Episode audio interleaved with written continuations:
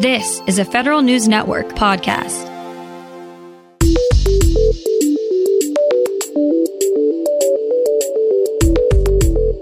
Coming up on today's Federal Newscast, OPM is hoping to help formerly incarcerated people get into the federal hiring process. A federal leaders group wants to learn more about one agency dishing out bonuses while others were tightening their belts. And one senator's latest book on wasteful federal spending may have you barking for more oversight. These stories and more in today's Federal Newscast.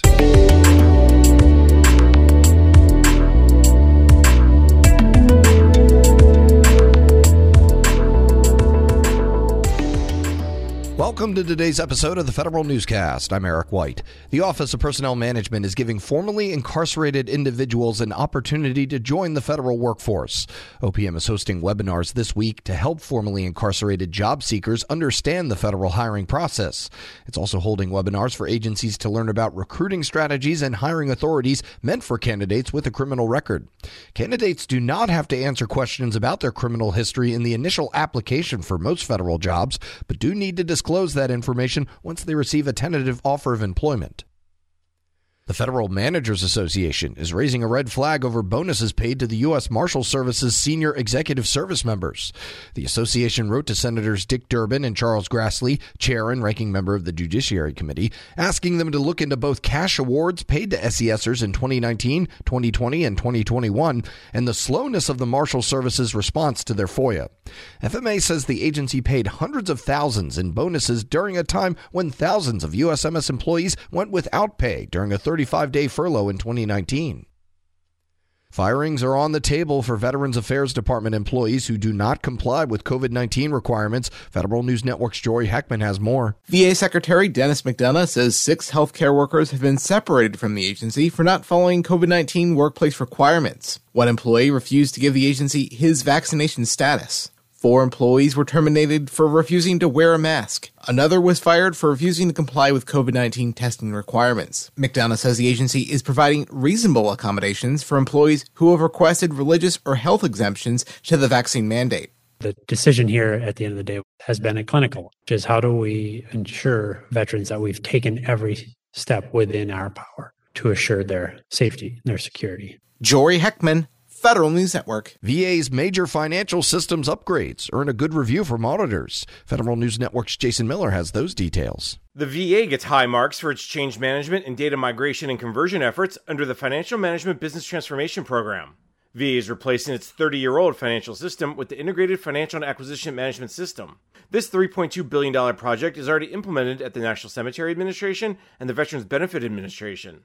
The Government Accountability Office found VA is doing a good job meeting the seven tenets of good change management. GAO also says VA's data conversion activities were consistent and sought to minimize risk to operations. Jason Miller, Federal News Network. Nobody said auditing the Defense Department would be cheap. The Navy Department has just created a new contract vehicle to support its audit readiness efforts. It's worth up to a billion dollars over the next five years. Four vendors won spots on the IDIQ contract KPMG, Deloitte, Guidehouse, and Selk Consulting.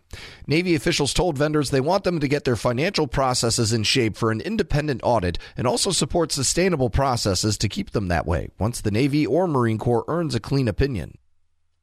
Congress spent the last few years trying to improve privatized military housing after mold, mice, and lead paint harmed service members and their families. Now, even after guilty pleas from contractors, some of the same issues are afoot. Federal News Network Scott Maucione explains. Balfour Beatty Communities has been disregarding environmental and safety concerns in military housing communities for the past two years. That's according to a new Senate report looking into the company. The findings come after the business pleaded guilty last year to defrauding the government between 2013 and 2019. The Senate report says Balfour Beatty's behavior since 2019 mirrors the tactics it used in previous years. Executives from the companies will testify before lawmakers today. Scott Maucione, Federal News Network. The federal government is spending taxpayer dollars on robot dogs on the border, derelict lobster trap removal, and an opera about monkeys. Senator James Lankford is highlighting these programs in his sixth annual report, highlighting what he considers wasteful federal spending. Lankford says in this year's report that the Army spent more than $13 million for office furniture at a facility in.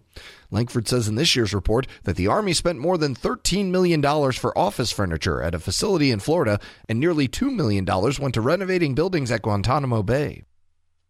Craig Martell is stepping up as the Chief Digital and Artificial Intelligence Officer at the Pentagon. Martell will help the Defense Department accelerate its adoption of digital solutions, data management, analytics, and AI. Martell recently served as the head of machine learning for Lyft and also held the same positions at Dropbox. He's also a tenured professor at the Navy Postgraduate School. The Cybersecurity and Infrastructure Security Agency is bringing on a longtime cybersecurity leader. CISA announced that Bob Lord will join the agency as a senior technical advisor. He's expected to focus on strengthening partnerships, including the Joint Cyber Defense Collaborative. Lord was the first chief security officer at the Democratic National Committee. He also worked as chief information security officer at Yahoo and previously led Twitter's information security program. Meanwhile, the National Geospatial Intelligence Agency releases a new tech strategy. Federal News Network's Justin Doubleday reports. NGA released new technology focus areas at this year's GeoINT Summit in Denver. They include a big emphasis on data access and integrity, as well as automation. The areas help explain where the agency is headed, according to NGA Director Vice Admiral Robert Sharp. You can see that our workflows are changing from human initiated to machine initiated. We need to make these changes in order to increase our speed and stay ahead of the growing amount of GeoINT created each and every day. Justin Doubleday, Federal News Network. You can find more information about these stories at federalnewsnetwork.com, search Federal Newscast, and subscribe to the Federal Newscast on Podcast One or Apple Podcasts. I'm Eric White.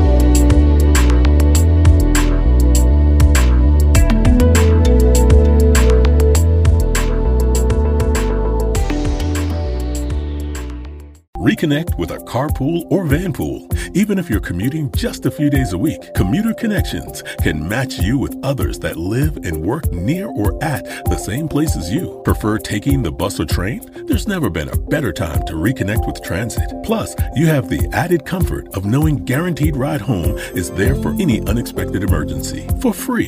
For more options, visit commuterconnections.org or call 1 800 745 RIDE. Some restrictions apply.